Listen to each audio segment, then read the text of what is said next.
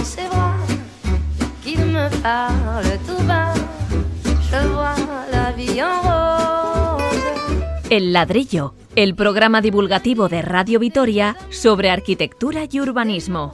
De tous les jours, mais moi, ça fait quelque chose.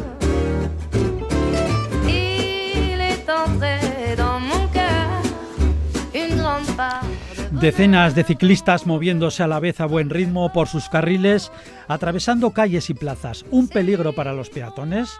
Volvemos a Ámsterdam para ver qué pasa allí.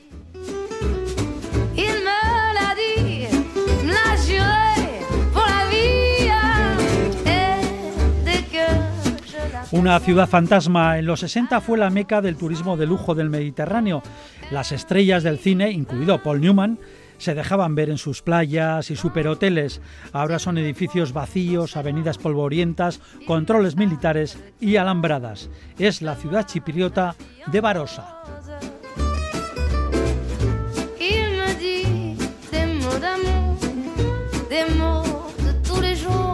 Las ciudades cada vez se parecen más, sobre todo en las zonas comerciales sembradas de marcas multinacionales. Muchos edificios nuevos también presentan aspectos similares. Y ahora se suma otro riesgo. La mejora energética por medio de aislamientos de fachadas hacen que éstas pierdan su identidad al quedar su exterior vestido con placas idénticas. Unos forros conocidos como SATE que ocultan la personalidad de los edificios. Hablaremos con un arquitecto preocupado por esta circunstancia.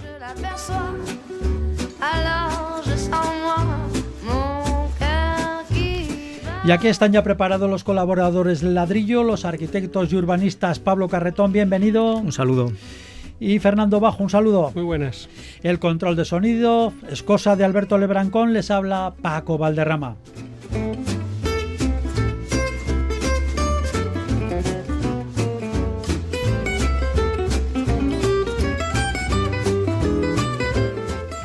Y vamos a empezar ya dando la vez y la voz a quienes nos escuchan.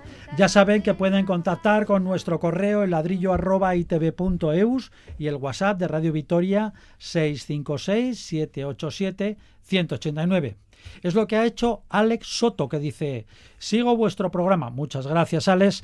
Se habla mucho en él de la bici y ponen a Ámsterdam como ejemplo. ¿No han estado allí? Nos pregunta. Las masas de bici son un peligro. Si no conoces los códigos y te despistas, puedes acabar mal. No me parece un ejemplo a seguir. Yo he pasado miedo varias veces al cruzar. ¿Quién quiere comenzar? ¿Están de acuerdo ustedes con Alex? Bueno, vamos a ver, eh, sí, en parte sí, en parte no. Eh, eh, Ámsterdam y las bicis es una de las formas de movilidad que, ha solucionado el grave problema que tenía Ámsterdam con los coches. Entonces, eh, el ciudadano eh, apuesta por tener esta, forma de desplazarse, que es una ciudad completamente con los canales, con calles estrechas, y han adoptado todos, a través de esa experiencia, por la bicicleta. ¿Qué pasa? Que te- la mayoría de los ciudadanos la usan y entonces eh, aparece este código, este código de funcionamiento con unos- unas velocidades, unas zonas de aparcamiento y claro, los que los que no vivimos la ciudad y que vamos a contemplarla, evidentemente, pues eh, eh, si te metes en esa vorágine puedes tener problemas, ¿no? Entonces tienes que aprender ese código y tienes que, si quieres integrarte en los ritmos de la ciudad, pues tendrás que, que- que llegar a esa a, a- a integrarte, ¿no? Integrarte en esas en esas en esas riadas de bicicletas que, que lo vemos, ¿no? Bueno, la pregunta que nos hacía de entrada, y además yo creo que con un poquito de, bueno, pues de mal, de mal punto, es, ¿han estado allí, como diciendo Alex, que, que mucho hablar, pero qué? ¿Han vivido la experiencia? Sí, sí, sí hemos estado, tampoco está tan lejos Ámsterdam, Claro, ¿no? es una claro. cuestión tan rara, ¿no? Sí, sí hemos estado y es una ciudad preciosa y, y sí es verdad que, que como hay hordas de ciclistas, pues, pues claro, no es lo mismo que en Vitoria, evidentemente, ¿no? Y otros modos haría una apreciación eh, importante. La bicicleta no debemos olvidar que es un vehículo y a veces aquí en Vitoria se nos olvida de que es un vehículo, ¿no? Ahora mismo cuando venía aquí al programa, pues había un joven en bicicleta a toda velocidad por el centro de Vitoria, le han silbado unos policías, le han dicho así que no y él ha seguido tan tranquilo. o sea, Cógeme si puedes. ¿no? Exacto, algo así ha sido la situación. ¿no? Entonces, claro, pues no sé si ese tampoco es el comportamiento ideal, ¿no? Pero sí que es cierto que cuando los seres humanos nos montamos en un vehículo, eh, nos volvemos un poco macarras. Todos, incluidos los holandeses. Fíjate, no te digo nada los de aquí, ¿no? Entonces, pues claro, este, este macarrismo, pues claro, se, se, nota en todos los sitios del mundo. Y claro, cuando uno va allí y no conoce muy bien, es verdad, pues, pues estas hordas, estos órdenes que hay, porque los holandeses son muy ordenados y muy secos. Sí, y pero muy sí que es verdad, yo también he vivido pues sí, esa asustan, experiencia asustan un poco. que estás cruzando en- y entre las vías del tranvía, eh, el semáforo de bicis que se abre y, y que te llegan como 50 bicis a la vez, que ves que no van a parar en absoluto, te entra un poquito de... Sí, pero bueno, a Paco Martínez Soria también le pasaba eso, ¿no? Cuando iba a la Costa del Sol y se quedaba un poco asustado, ¿no? Con el progreso, ¿no? Bueno, yo creo que es una cuestión de ordenamiento. Y como todo, pues los vehículos requieren su ordenamiento y los turistas a veces tenemos que tener un poco esa precaución, porque claro, no es ir a pasear ahí mirando al cielo y, hay gente allí que trabaja y que se mueve y que realmente pues no, no, vamos, les estorbamos hasta cierto punto en su ir y venir de cada día, ¿no? Pero en cualquier caso yo sigo creyendo que, Ámsterdam es un ejemplo en muchísimas cosas, ¿no? Hemos hablado hace po- bien poco, ¿no? De cómo controlan sus apartamentos eh, turísticos y, cómo cuidan la ciudad y, cómo realmente el cariño por la vivienda eh, nace precisamente de, los holandeses y de las holandesas en ese caso, ¿no? de las amas de casa holandesas. ¿no? Entonces yo creo que, que realmente hay, hay muchísimo que aprender de allí, aunque a veces nos parezca que son un poco brutos en bici. Así porque eh, estamos hablando de miles, miles, miles y, y miles de bicis, o sea, decenas de miles de bicis y que, por cierto, hablando de turistas, que decía usted que igual a veces les molestamos, claro, hay que tener en cuenta, decíamos en otro programa hablando de Ámsterdam respecto a otra cuestión, que 17 millones de turistas la visitan al año, o sea que... Por eso es, es una carga importante, pero vamos, que eso no quiere decir que no funcionen bien estos carriles de bici como movilidad sostenible alternativa. Ujú. Sí, una cosa en, Ámsterdam, por ejemplo, es verla desde fuera, verla en películas o verla, ¿no? Con esto tan maravillosa que son las bicicletas y otras experimentarla, ¿no? El, el- el estar en la calle. Yo me gustaría poner un ejemplo que es el, metro en Tokio, ¿no? Una cosa es ver el metro en Tokio cómo funciona, cómo, cómo va organizado, y otra es vivir el metro con esas oleadas de gente que tienen ese código de funcionamiento, con esas taquillas, con esos pasos, eh, el sentido que va la gente y mueve millones y millones de, de gente, de japoneses eh, que, que utilizan el, el- el metro, ¿no? Y, y ese código hace que, que- que todos vayan y funcione perfectamente, ¿no? Entonces, claro, al final te tienes que, si quieres utilizarla y quieres eh, experimentar y, y visitar eh, Tokio, pues con metro pues tendrás que, que aprender ese código de, de los tickets, etcétera, ¿no? Tienes que estar Y es dispuesto maravilloso, a que te empuje alguien a lo bruto para meterte en el vagón, porque no te puedes quedar ahí mirando, porque no, no hay tiempo para mirar. Directamente te empujan y te meten dentro. Sí, volviendo... Sí, ah, sí, no, perdón, no, sí, sí. Que volviendo al tema de las bicis en Ámsterdam, eh, recordar que hace poco además han empezado otra, es un, es un ciclo cada, cada tantos años, hacen, eh, limpian los canales y con, eh, Sí. con Y encuentran grandes paletas Sí, y sí, tal, y sobre todo lo que encuentran sobre todo más son bicis, miles de bicis, porque eh, se roban también miles de bicis, hay que decirlo, miles y miles de bicis. Entonces eh, roban una bici y luego la tiran al río. O sea que, y está, bueno, al río, a los canales, ¿no? Y hay canales que están plagados, empiezan a sacar bicis y no acaban. Sí, tienen, eh, tienen en Ámsterdam tienen dos problemas que creo que lo han, los han solucionado enterrando, que son los aparcamientos de bici, porque en superficie hay ya es que no caben, lo que has comentado, y entonces apare- aparecen sótanos completamente debajo de las calles para aparcabicis en sótano. Y por otra parte tiene el problema que aunque el coche no nos guste, claro, en el centro de Ámsterdam hay residentes que, que tienen coche y que tienen que llevar y cargar y descargar. Y entonces debajo de los canales se están habilitando eh, parkings debajo de los canales para los coches, para los coches de los residentes. Y en concreto hay un canal, no recuerdo ahora el nombre, que, que han hecho un aparcamiento para 600 plazas de coches, ¿no? Aparte de algunas más para bici, para bicicletas, ¿no? Entonces el, el problema está ahí, ¿no? El problema de los coches, las bicis, etcétera, ¿no? Y lo van solucionando a medida que, que experimentan o solucionan estos problemas.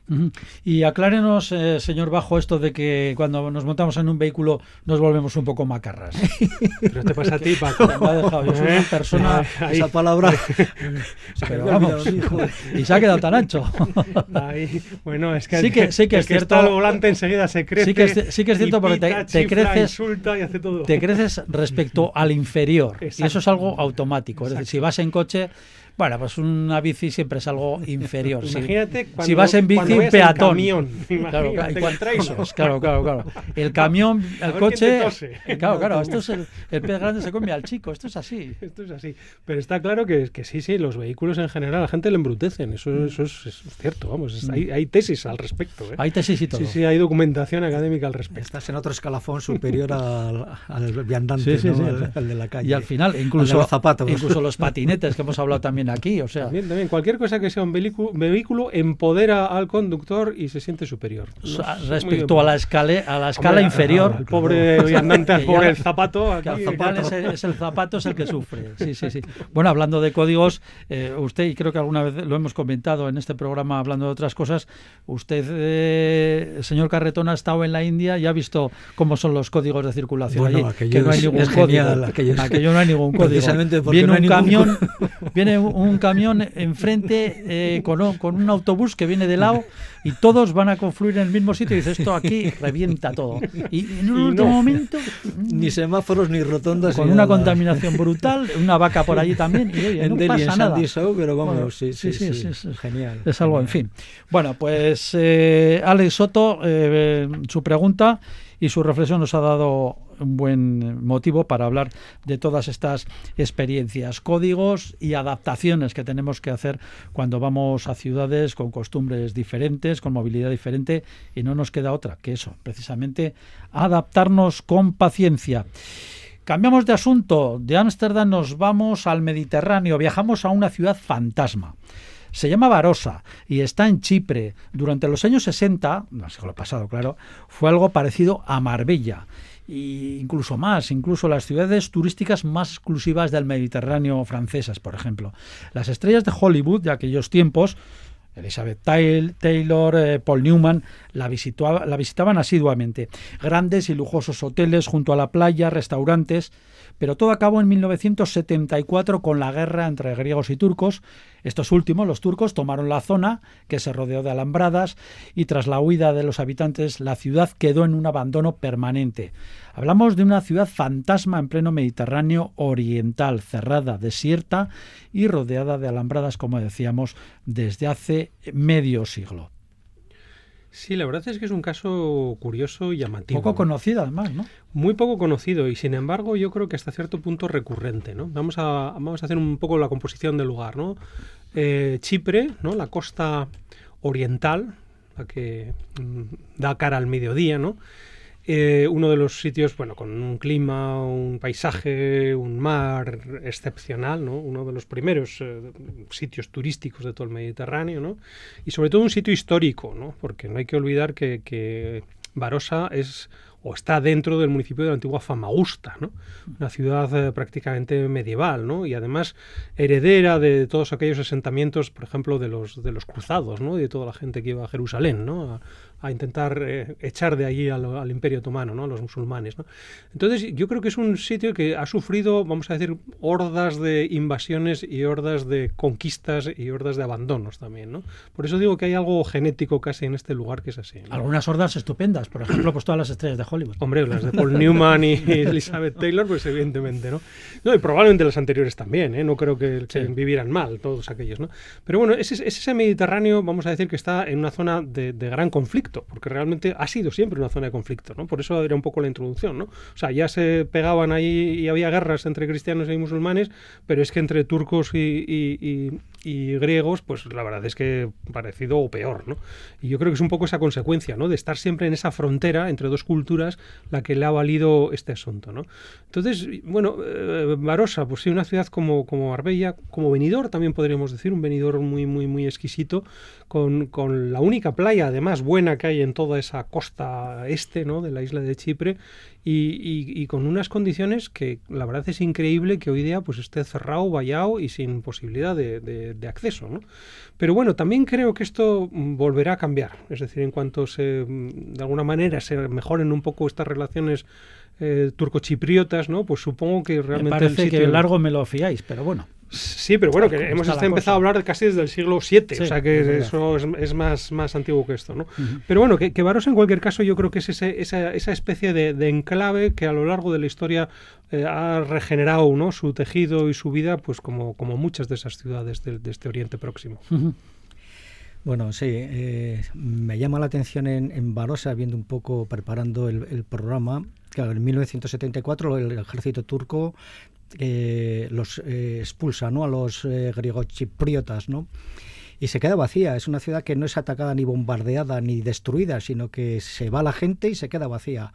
Y ese ver una ciudad completamente intacta, intacta, pero sin gente, con estos hoteles, estas grandes playas, esos centros comerciales, es una ciudad desolada y vacía, no tiene habitantes y, y lleva desde el año 74 y sigue ahí, se va, se va destruyendo poco a poco, pero sin, sin esta destrucción que, que produce la guerra. En contraste, justo muy próximo está Beirut, que Beirut fue la Suiza asiática, como si diríamos, con gran lujo, con gran riqueza, y ahí sí que fue bombardeada. O sea, Beirut fue O sea, sufrido destrozada, varias ¿no? guerras. Son curiosos, dos, siglo pasado, dos sí. ciudades con dos guerras, pero que Barossa ha conseguido que, que esté, que se quede completamente. Impacta ver un poco esas imágenes de los edificios intactos, las calles, etcétera, y incluso hay imágenes por dentro que está el mobiliario, o la cubertería, etcétera, porque se salieron con lo, con lo opuesto. Ujú. Eh, recuerda un poco también a la ciudad eh, que está próxima a Chernóbil, pero por, otro, por otros motivos, evidentemente. Aquí no hay contaminación.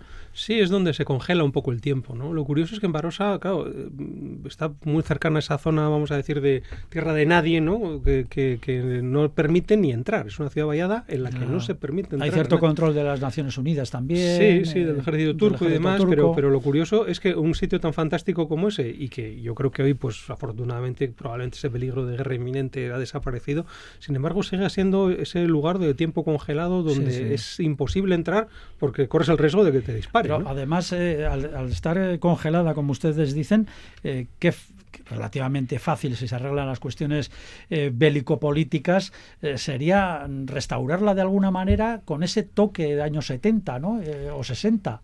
No cumpliríamos el código técnico, Paco, estar- estaríamos fuera, fuera de onda. Históricamente, claro, estás viendo una ciudad que se paró que en, el, en, el, en el 74, claro, con el mobiliario, con, con, con- con la forma de vida de, de esa época.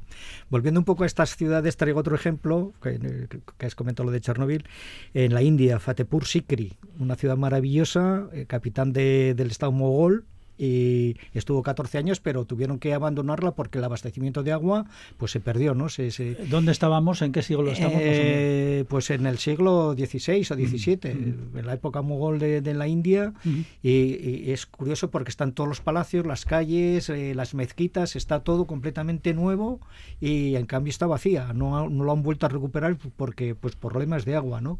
Y es otro, otra imagen de esas ciudades completamente puesta, o sea, pero, pero vacías. Sí, eh, bueno, a lo largo de, la, de las eh, costas y también en el interior de eh, América del Sur, bueno, las famosas eh, ciudades eh, mayas, aztecas, que bueno, pues fueron abandonadas, tampoco está muy claro si por cambios eh, climáticos, por sequías, por amenazas bélicas, en fin. No, las hay a lo largo y ancho del planeta. En Tailandia también hay unas cuantas de estas. ¿no? Normalmente suele ser por eso, alguna catástrofe natural o una falta de suministro de agua o alguna epidemia, cosas de esas. ¿no? Pero curiosamente en estas, bueno, la naturaleza las han conquistado. Esta como relativamente todavía pues es joven, pues se ve un poco ese, ese ambiente 60s, ¿no? Que todos reconocemos, ¿no? Con ese mobiliario que, Sí, sí. de las fotos, con esos edificios, ¿no? Con hoteles y sus terrazas todas escalonadas mirando hacia el mar, ¿no? Y, ¿y cómo, cómo que aquí no hay nadie, ¿no?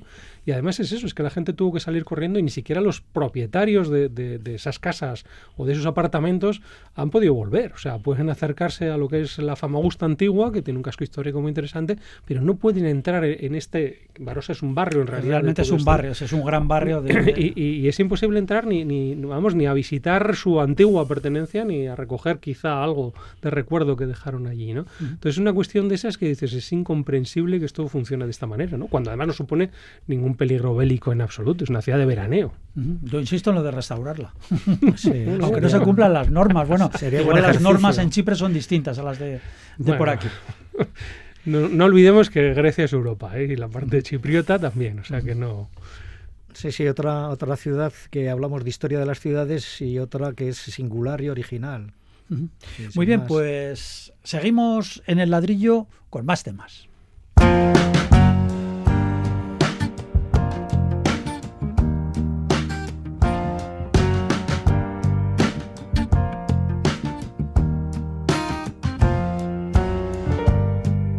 It's a rainy Sunday with a waning moon, and Miss Hemingway's got an empty plume.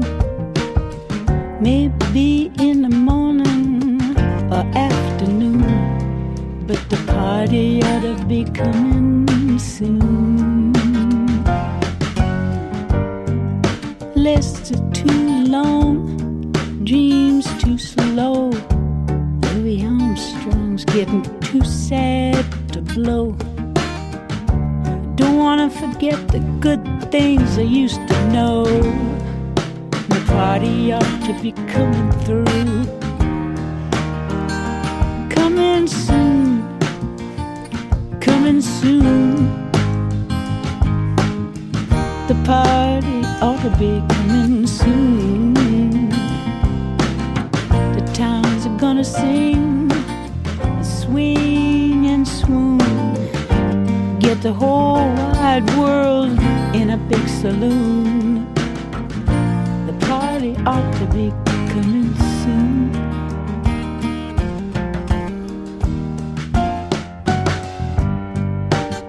I work bone tied, the reason's hidden. Man, Richard Pryor wasn't kidding.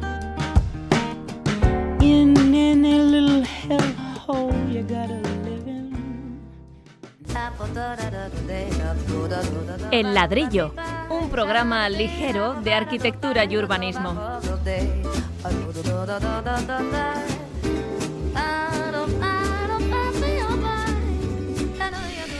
Y aquí seguimos, muchas comunidades de vecinos se animan para mejorar el consumo energético al aislar térmicamente las viviendas. Hay subvenciones públicas, llegan fondos europeos y los proyectos se multiplican.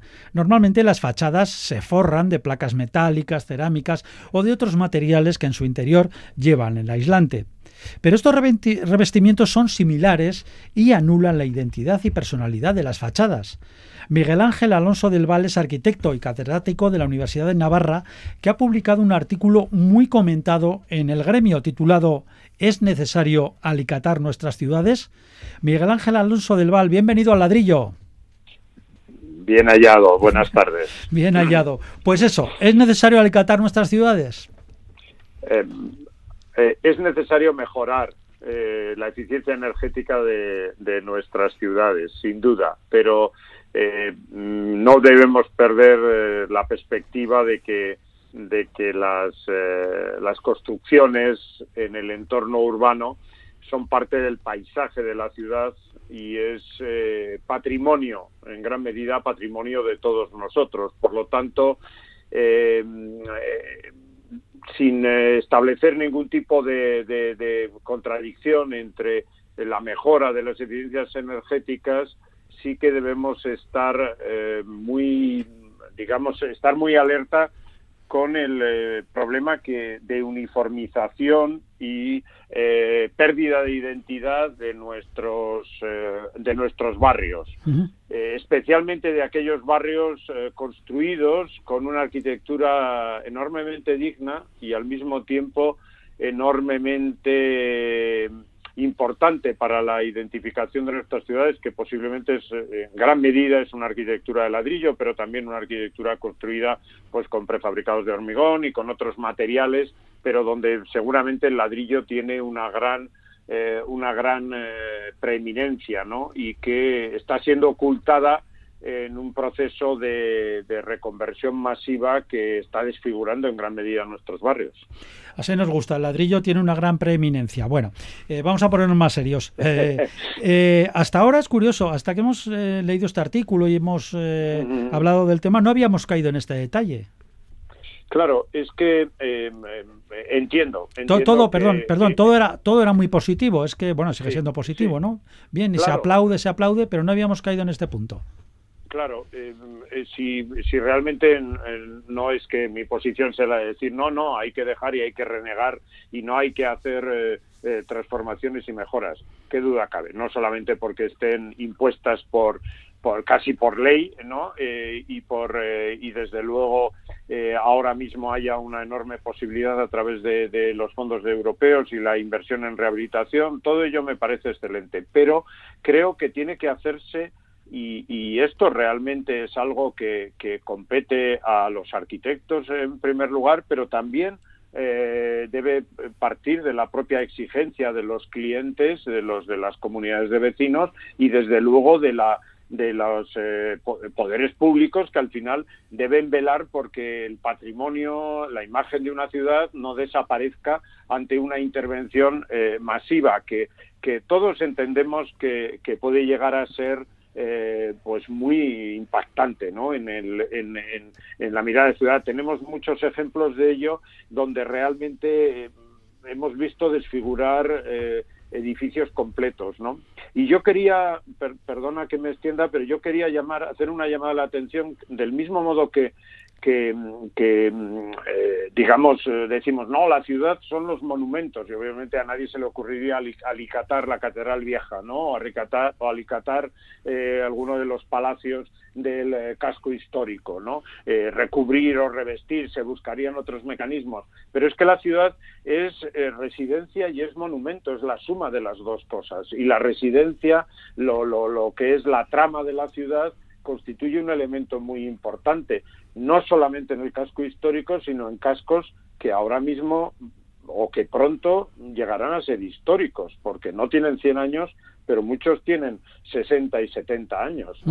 Sí, eh, ¿puede ponernos así brevemente algún ejemplo concreto, eh, claro, de estos argumentos suyos que, se haya hecho? Ah, pues claro, el, problema es que yo en Vitoria no No, en general, en general, no pasa nada. No, alguno que usted conozca. Pero, a ver, eh, eh, a los arquitectos, y de hecho fue el origen de este artículo, fue una conversación mía con el presidente de la delegación en Navarra, del Colegio Vasco Navarro, frente a un edificio en la Zurriola, en el que era el número 44 o algo así, bueno, está al final de la Zurriola, casi en Sagüez, dando a la playa de la Zurriola, es un edificio racionalista, de, de, de de, de, acabados eh, pétreos y, de mortero que realmente ha sido recubierto pues con, con una con unas piezas cerámicas de un color gris eh, además de diversos tonos que nada tienen que ver con la configuración inicial de ese edificio de tonos ocres y que y que realmente pues está totalmente desfigurado no se habrá conseguido esa eficiencia energética pero realmente el edificio ha perdido toda su personalidad y su prestancia no eh, y este pues es un es un ejemplo pero pero realmente ha habido otros en, en, en, Pamplona en la calle Urdax o en eh, otros lugares del casco en la calle Amaya, en el casco, en el casco, en el ensanche de la ciudad, ¿no? Edificios magníficos de ladrillo, de un ladrillo rojizo fantástico, pues han sido han sido revestidos por un material que más es un material de, de, interiores de cocinas que no un material de, fachadas, ¿no? que no tiene esa dignidad. Miguel Ángel, buenas tardes. Soy Fernando cariñoso saludo desde el ladrillo. Fernando Bajo, colaborador de toda la vida del ladrillo. y, gran amigo de Miguel Ángel. Encantado. Oye, eh, has dado en el clavo con este artículo, porque fíjate que es un artículo de una página, pero, pero has has revolucionado, vamos a decir, el mundo de cómo los arquitectos vemos esto de la eficiencia energética. Yo te pediría una reflexión. El otro día estaba escuchando a Oscar Tusquets, ¿no? Y, decía en una conferencia, los arquitectos estamos volviendo locos. Dice, la buena arquitectura siempre ha sido sostenible. Me quedé con eh, eso. ¿Tú qué piensas? eso, eso es verdad, ¿eh? es verdad, porque, porque siempre la buena arquitectura ha sido sostenible, entre otras cosas porque la mala arquitectura no se ha sostenido en el tiempo. ¿eh? O sea, al final eh, edificios eh, con graves carencias en todos los sentidos, pues al final se han ido degradando y han, han, tenido o han tenido que sufrir transformaciones tan importantes que han desaparecido en el, en el tiempo, ¿no? a ver, yo lo que creo es que, que, sobre todo hay, hay que aplicar la lógica y entender muy bien de qué hablamos cuando hablamos de eficiencia energética. Y si hablamos de eficiencia energética y de mejora de las condiciones, yo ponía o, citaba en el artículo eh, casos eh, para mí bastante sorprendentes donde no sé, eh, eh, edificios, digamos, de composición moderna que tienen un 30% de superficie de fachada cerrada, pero un 60 o un 70% de superficie acristalada, han sido transformados en la parte cerrada, que es un 30%, que a lo mejor se ha mejorado en un 50% su aislamiento, pero se ha dejado eh, intacta la, eh, toda la parte vidriada, toda la carpintería, sin mejorar las prestaciones, que es donde se pierde, yo diría que el 90% eh, de, de, de, de, la energía, ¿no? del calor y entra y, y del, y, del y, y la pérdida de, prestaciones. Y no digamos nada, por ejemplo, de un, de un elemento eh, bueno, muy útil en muchos aspectos, pero también eh, generalmente muy mal resuelto, que son las cajas de persianas, ¿no? que en muchas casas se convierten en verdaderos, eh, verdaderas, vamos, espacios con unos niveles de infiltración tremendos. Entonces, no tiene ningún sentido gastarse, por mucho que lo subvencionen, un, un dineral sobre un 30% de la fachada y no acometer el 70% que además es el responsable de eh, la gran mayoría de la pérdida y de la falta de confort, no solo térmico, sino también acústico eh, y de otro tipo, ¿no? Entonces, eh, eso por un lado, o sea, aplicar una cierta lógica a lo que hacemos. Y segundo, bueno, yo y aquí miraría a, nuestros a nuestros colegas o me miraría a mí mismo, ¿no? Como como arquitecto, como parte del colectivo de los arquitectos y miraría también a la administración que eh, creo que estos eh, proyectos de rehabilitación tienen que ser considerados con extraordinaria eh, digamos, delicadeza y cuidado, y que si un edificio está compuesto verticalmente no le puedes poner inopinadamente un, despiece horizontal y pensar que no le pasa nada al edificio, ¿no? Eh, o un edificio que tiene una escala eh, de, de, de, digamos, una prestancia en su, en su, en su relación hueco-macizo, pues lo que no se puede hacer es luego eh, cambiarle totalmente la escala a través de un material que por mucho que sea el despiece más barato del mercado, pues seguramente estás cometiendo un, un, tremendo desaguisado, ¿no? Desde el punto de vista de la imagen y yo siempre quiero decir, la imagen de la arquitectura nos pertenece, la imagen exterior nos pertenece a todos. Todos somos ciudadanos y todos compartimos la belleza de esos espacios y de esas construcciones. En mi ciudad, aunque la casa no sea mía, también de alguna manera me pertenece o, me, honro en, ser parte de ella. Sí. ¿no? Sí, bueno, hay que decir que el artículo se publicó en el diario de Navarra, ¿no? que no se nos, que no se nos olvide. Eh, Mm, hemos hablado con algún ejemplo, eh, pero bueno, vamos a ver. Muchos de estos, eh, de estas placas, de estas, de estos forros, se están haciendo en barrios obreros de ladrillo que normalmente son barrios que bueno, se les ha dado un poco la espalda, porque bueno, eran barrios proletarios, pisos pequeños, en condiciones que cumplieron su función pues en los años 50, 60, pero ahora ya pues se piensa en otra manera. Entonces, bueno, tampoco importa mucho, digo yo, haciendo un poco de abogado del diablo. No, a ver, eh, yo creo que como todo eh, no importa mucho el que haya el que haya una mejora de la eficiencia, pero creo que no estaría de más eh, pensar en eso que los italianos hace ya muchos años hablaban del valor de los, del ambiente, de las persistencias ambientales. Es decir, forman parte de un conjunto y, y no porque sean modestos tienen menos dignidad. ¿Eh? Yo recuerdo aquí en Pamplona de unos, unos eh, edificios, unas viviendas modestísimas de las primeras obras de un arquitecto eh, que, que, bueno, que yo creo que también en Vitoria es conocido por la Casa Aranzábal, que fue la primera casa moderna que se hizo en todo, en todo el País Vasco, que es Fernando Redón, que hizo unas modestísimas viviendas eh, municipales eh, de, que estaban, eh, digamos, enfoscadas en la Cuesta de la Reina, en un sitio fantástico, hoy en día el centro de la ciudad, entonces era un extrarradio, evidentemente, y esas modestísimas viviendas han sido transformadas en una especie de ajedrezado de, colores grises que realmente ha roto completamente con, la preexistencia ambiental de ese edificio que está además a muy pocos metros de la muralla de Pamplona. Eh, entonces, eh, eh, ¿se, ¿se, debe, transformar? No digo que no, porque esas viviendas seguro que tenían eh, un déficit importantes de aislamiento, porque se habrían hecho seguros sin aislamiento. Pero, eh, ¿eso se puede hacer de otra manera? Eh, modestamente creo que sí. Sí. Eh, buenas, Miguel Ángel, soy Pablo, otro colaborador de Ladrillo. Muy Gracias bien, por venir. Vale. Encantado. Eh, yo quería continuar un poco ese argumento que has, eh, que has eh, pre, vamos, que has comentado, que es un poco el patrimonio de la ciudad, ¿no? La verdad es que los edificios, sobre todo las fachadas, es esa imagen de, de, de, nuestros bulevares, de nuestras calles, y esas fachadas trascienden. Y, y, tenemos que tener esa delicadeza de intervención, porque ya tenemos en el imaginario todos esos, esos edificios, además singulares.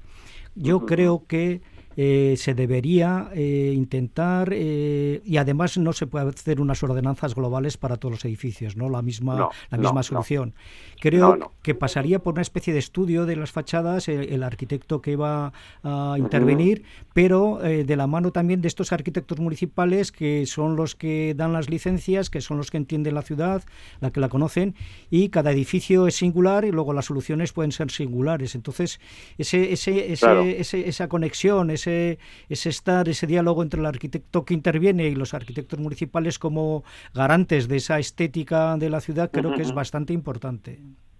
Eh, pues a ver, yo, yo como, como siempre, eh, y, y, Fernando que me conoce y, y, y, es lo que he procurado, es siempre decir que eh, estoy en contra de las normas de las normas implantadas eh, de, con carácter general cuando sí. se trata de cuestiones de este tipo, del mismo modo que estoy eh, totalmente en contra de las soluciones estandarizadas que sean soluciones tecnológicas. Es decir, uno de los grandes valores que tienen los arquitectos es que eh, utilizan los, las soluciones tecnológicas, una solución de fachada ventilada, me da igual que sea cerámica, que sea con, con otros, con otros materiales, eh, y, y las adaptan pero las adaptan con un sentido que va más allá de la propia solución técnica, sin, sin minusvalorar esa solución técnica.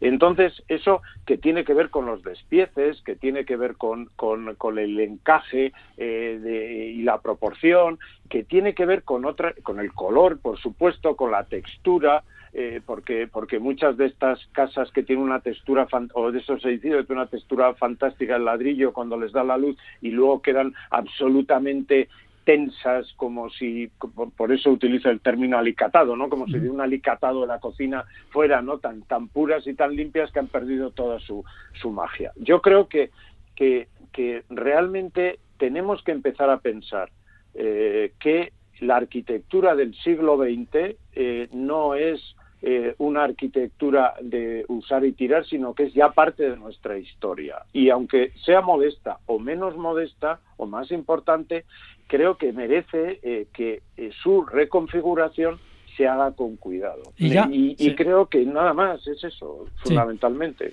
Sí. ¿eh? sí. tenemos que terminar ya, pero brevemente, claro, ¿qué ocurre? Eh, todo esto está ya industrializado, eh, todas estas placas eh, están estandarizadas, cambiará un poquito igual el color, poco más. Entonces, esto implicaría ya otro proceso completamente diferente, ¿no? Sería más complicado, más caro, no sé. Brevemente, que estamos fuera de tiempo. Bueno, si no creo que creo que, que la estandarización no tiene nada que ver con, con la variedad y la variedad también depende de la exigencia. Obviamente, eh, esto es como todo en la vida, ¿no? Si uno va es únicamente, la única cuestión es una cuestión puramente de precio, pues al final todos nos vamos a vestir exactamente igual y con la misma ropa. Hay, eh, varian hay variantes y hay y incluso dentro de la, de la industrialización la posibilidad de producir. Hay muchas más opciones de las que creemos. A veces es simplemente, es tan sencillo como cambiar de orientación una placa.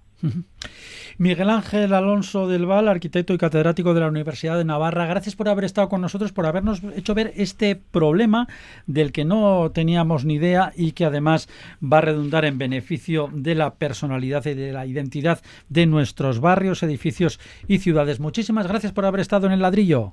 Gracias a vosotros por bueno, contar conmigo. Un gracias, saludo. Miguel Ángel, un abrazo. Gracias. Hasta pronto, Hasta un abrazo. Adiós. Un saludo.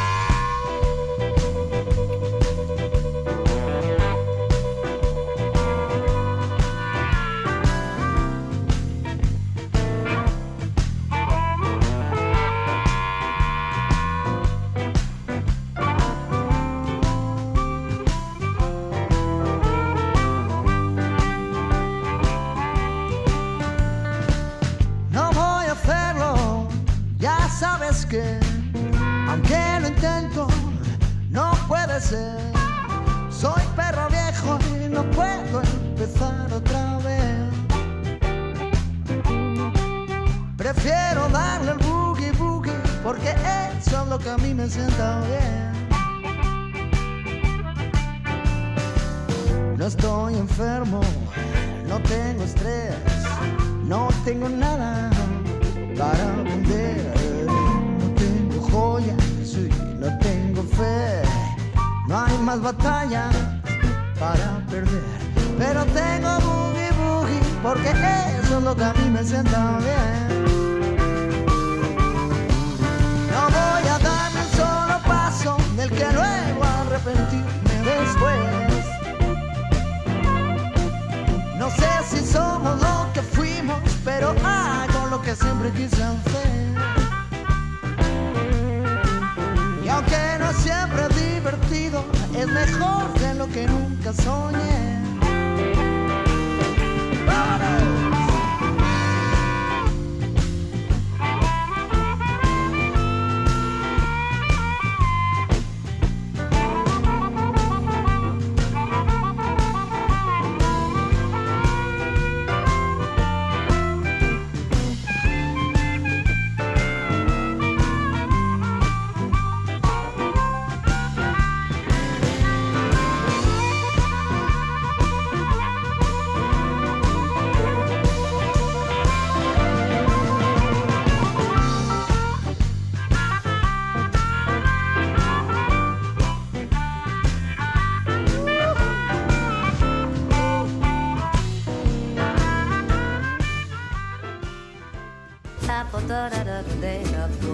El ladrillo, para quienes frontispicio les suena a dolor de cabeza.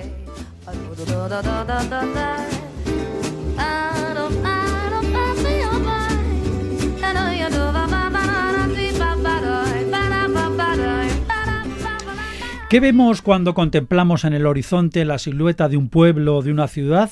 Con solo unas líneas se reconoce la urbe. Es la línea del cielo, el skyline. En Vitoria, pues las cuatro torres. En Barcelona, la Sagrada Familia y el supositorio de Nubel. En Madrid, las cuatro torres de Chamartín y antes las dos inclinadas conocidas como Torres Quío de la Plaza de Castilla. París, pues es odio, ya se pueden imaginar. ¿Y qué decir de la skyline de las ciudades norteamericanas, las chinas, las de los Emiratos Árabes? Un horizonte que en Europa combina modernidad y grandes edificios tradicionales. Es la lejana huella visual de la ciudad.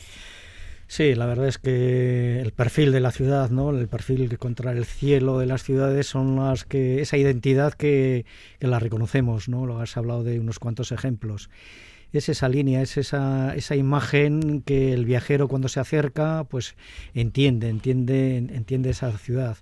Eh, y, y, son singulares y diferentes, ¿no? Porque en, Estados Unidos eh, se concentra, ¿no? En la parte, en el centro comercial, el centro financiero de las ciudades. Y por ejemplo, has hablado de Vitoria, pues bueno, el casco, esas cuatro, esas cuatro torres, pues están un poco marcando un poco ese perímetro de, de, de la parte vieja. Eh, habría mil ejemplos, ¿no? Uno curioso es eh, Florencia, Santa María de Fiore, esa gran cúpula que se ve desde kilómetros, ¿no? Y está marcando donde sirve también como faro, ¿no? Como, como lugar de referencia y el destino, ¿no? Ahí está la, la cúpula, es, es mi destino a Florencia. Entonces, pues bueno, el Skyline siempre, siempre es el que identifica una ciudad. O sea, además es muy curioso porque un Skyline prácticamente se puede dibujar con una línea, ¿no? Recordamos, por ejemplo, el, el fallecido Forges, que cuando eh, dibujaba Madrid, pues dibujaba una línea, las dos torrecitas así inclinadas y ya está, no había más. Y ya se, se identificaba uno, ¿no? Y había identificado la ciudad. Y había identificado la ciudad, o sea, con una línea, casi un trazo nada más. Sí, ese es el icono de la ciudad. ¿no? Yo creo que el skyline, en el fondo, yendo ya un poco más en profundidad, es, es la respuesta eh, del ser humano respecto de la naturaleza. ¿no? Eh, la naturaleza, la extensión, lo horizontal, el paisaje ¿no? y la verticalidad de la arquitectura ha sido siempre esa especie de reto, ¿no? casi de desafío que tiene eh, el ser humano respecto de la naturaleza, ¿no? O sea, las pirámides de Egipto se constituyen en skyline, ¿no? Uh -huh. En la Edad Media, pues, pues pueblos como San Gimignano, por ejemplo, ¿no? Eh, o, o, la misma Bolonia, ¿no? Compiten las distintas familias en quién edifica la torre más alta, precisamente para ver quién tiene más poder. ¿no? Y al final de lo que se trata es de manifestar hacia el resto de los humanos cuál es el poder de esa ciudad y cuál es eh, el desafío que esas familias poderosas o que esas dinastías poderosas tienen contra, contra el elemento natural, contra la gravedad, sin ir más lejos, ¿no? porque eso es desafiar la gravedad. ¿no? Y acabamos con eso con los, con los rascacielos, ¿no? que no dejan de ser verdaderamente la manifestación más salvaje de- del poder tecnológico del ser humano respecto de esa horizontalidad. ¿no? Hablamos de skyline en ciudades, pero también los pueblos es muy sencillo.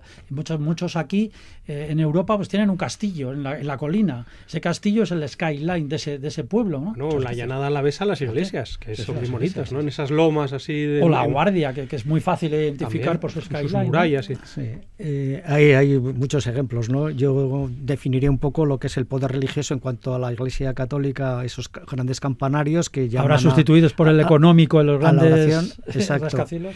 Por otra parte, las ciudades musulmanas con esos minaretes, ¿no? Eh, y luego está Estambul, que, que es una mezcla de todas las religiones, pero ahí están esos grandes minaretes. Y luego hay otra curiosa para mí, que es Cádiz, que tiene tiene unas, unos torreones. eh, eh, Cádiz, eh, la, la parte antigua y tal, está muy concentrada, ¿no? La, está muy concentrada Es la un barrio muy denso, el barrio Eso antiguo, es. sí.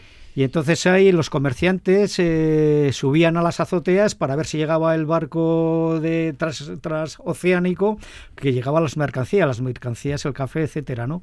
Entonces eh, se mand- esos comerciantes en sus casas mandan construir unas torres, unas torres vigía, que está Cádiz plagado de esas torres que están dando un poco ese perfil de, de Cádiz y subían para para, para si avisar venía el su barco, si exacto. venía el barco si llegaba su barco, América, entonces ¿no? Se le cambiaba el color, se le cambiaba el tema económico y era, era una necesidad subir a las azoteas con ese perfil de Cádiz que, que estaba lleno de torrecitas. Todavía están unas cuantas y arquitectónicamente son muy curiosas.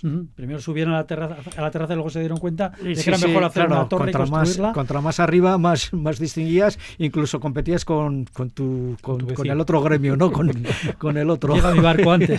Sí. Eh, es curioso porque también eh, en esto tiene que haber una cierta regulación, un cierto eh, sentido. Imaginémonos pues una ciudad europea ¿no?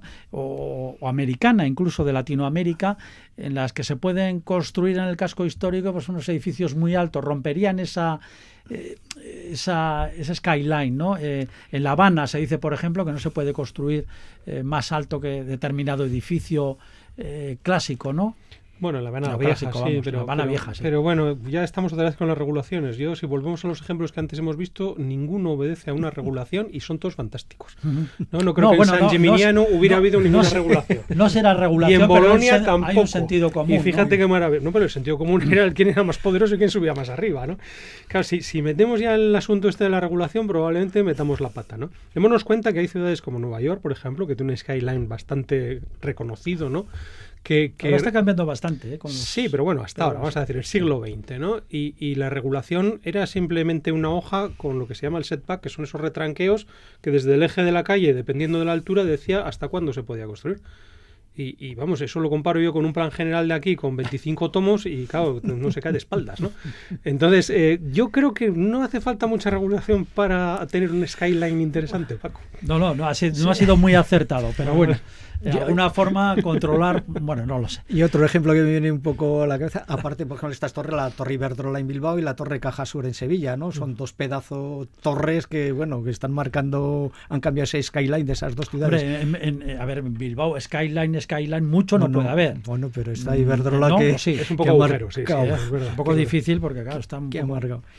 Hay otro, por ejemplo, Moscú, ¿no? A mediados del siglo XX, Stalin hace las siete hermanas, que son los siete edificios que rodean un poco el Kremlin, que Mm. tiene esas, eh, esas cebollas, esas cúpulas de, de- de cebolla, pero luego hace siete hermanas, les llaman así, siete grandes edificios completamente fuera de escala de la ciudad de Moscú, y claro, está representando el poder. Uno es un hotel gigantesco, otro es la universidad, otros son viviendas, otro era para el Politburo, etcétera, etcétera. ¿no? gran Y estrella esos roja siete- que gira claro, luminosa, claro, luminosa, esas siete torres, esas siete hermanas se están marcando, todos los moscovitas ya saben que, que eso es una imagen del poder. O sea que de regulación nada. Y nada. Es que Aquí Paco, cada uno depende, lo que depende de quién. como, como Claro, hemos visto, usted razón. esto se trata de un desafío. Humillo, y al humillo ser un desafío sabiduría. también es respecto de la normativa existente. claro. ¿no?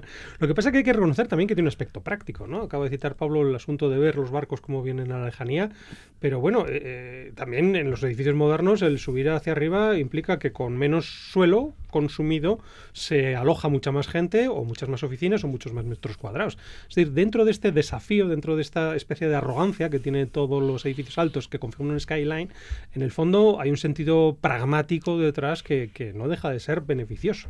Los- Sí. ¿Ustedes los arquitectos eh, piensan en el skyline cuando construyen un edificio? ¿O piensan, Ya nos si gustaría, esto, Paco. si, si esto favor. llega a convertirse en mi edificio en parte del skyline, ya he No hemos, conseguido... no hemos tenido suerte para subir esas alturas. nos ves aquí como dos hacedores de skylines. Al hilo de lo que comentó Fernando, este último que comentó No porque no Fernando, lo merezcan, ¿eh? Ah, vale, vale. de, de lo que comentó Fernando, venidor, venidor eh, ocupa menos y sube en altura, ¿no? Y entonces eh, y había un comentario de un arquitecto que decía, si, si toda la costa mediterránea hacemos siete venidores, pues eh, hubiésemos liberado mucho más costa. Tuvimos aquí a quien en- escribió en- en esa, eh, un claro, libro, en un esos- ensayo sobre Benidorm. en esa concentración, en eso, ese skyline de Benidorm que a algunos les gusta, eh, a, a- a mí me gusta, pero a otros no, lo- por lo que sea. Pero bueno, es una es una ciudad que, que es compacta y tiene ese perfil, ¿no? Ese skyline de Benidorm que, que, que ahí está.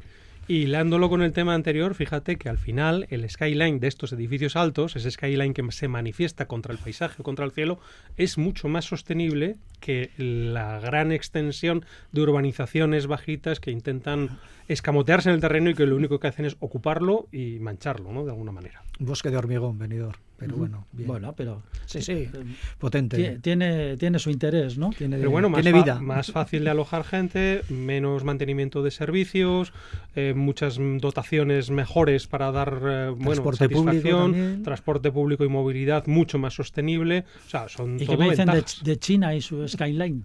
De, de, bueno, de las ciudades de Shanghái, por ejemplo. Bueno, eso es otra galaxia ya, Paco, ¿no? Porque No, no- no lo hemos es una especie de murallón, pam, pam, una detrás de otra, ¿no? Que eso, la verdad es que es un skyline bastante poco atractivo, ¿no? Porque hay mucha repetición en todo ese aspecto, ¿no? Lo bonito del skyline también es la vibración que tiene, ¿no? O sea, es las, el dibujo que has dicho antes de Forges, ¿no? ¿Por qué es interesante? Bueno, porque se fija en los elementos que son singulares, ¿no? Y el resto lo uniformiza. Sí. Pero si todo fuera uniforme, evidentemente el skyline sería pues una línea horizontal, ¿no? Y es al final lo que ocurre, pasa, lo que pasa cuando todos los edificios son iguales, tienen la misma altura, la misma fachada y el mismo uso, ¿no? Hablando de Vitoria, que hemos hablado de las cuatro torres, no sé si, si hemos estado muy acertados, porque eh, dependiendo si venimos desde el norte, el skyline real son las torres de Salburúa. Sea, las grandes torres, de- está la desde roja, Pamplona, desde el este, desde el y este, desde el sí. este también. Ya ¿no? comentó el, el decano, ¿no? Sí, Hablando de Vitoria, la imagen, comentó, sí. la imagen de Vitoria en cuanto entras desde la zona de Pamplona, ¿no? Que ahí está ese, ese otro skyline de Vitoria, el nuevo, el siglo XXI de Vitoria. En cualquier caso, y volvemos un poco a lo antes, sí que desde el urbanismo se puede atisbar cuál va a ser el skyline de la ciudad, ¿no? Y eso ya se veía venir desde los planos urbanísticos. Bueno, pues nosotros cerramos nuestro skyline aquí, nuestro ladrillo por esta semana. Por supuesto, a todos ustedes muchísimas gracias por haber estado ahí, habernos hecho compañía, seguramente se han entretenido, igual han aprendido algo. Nuestros colaboradores, Fernando Bajo y Pablo Carretón, ellos son los artífices con todo el conocimiento que aportan. Muchísimas gracias, Gracias. compañeros, y hasta el próximo ladrillo. Muchas gracias. Un saludo, agur, chao, sean muy felices.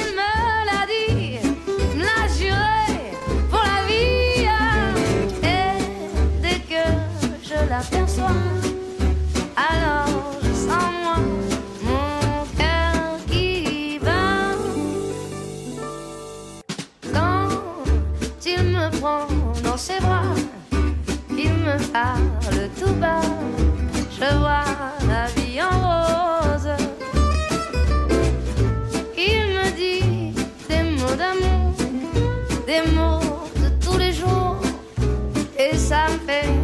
Quelque chose.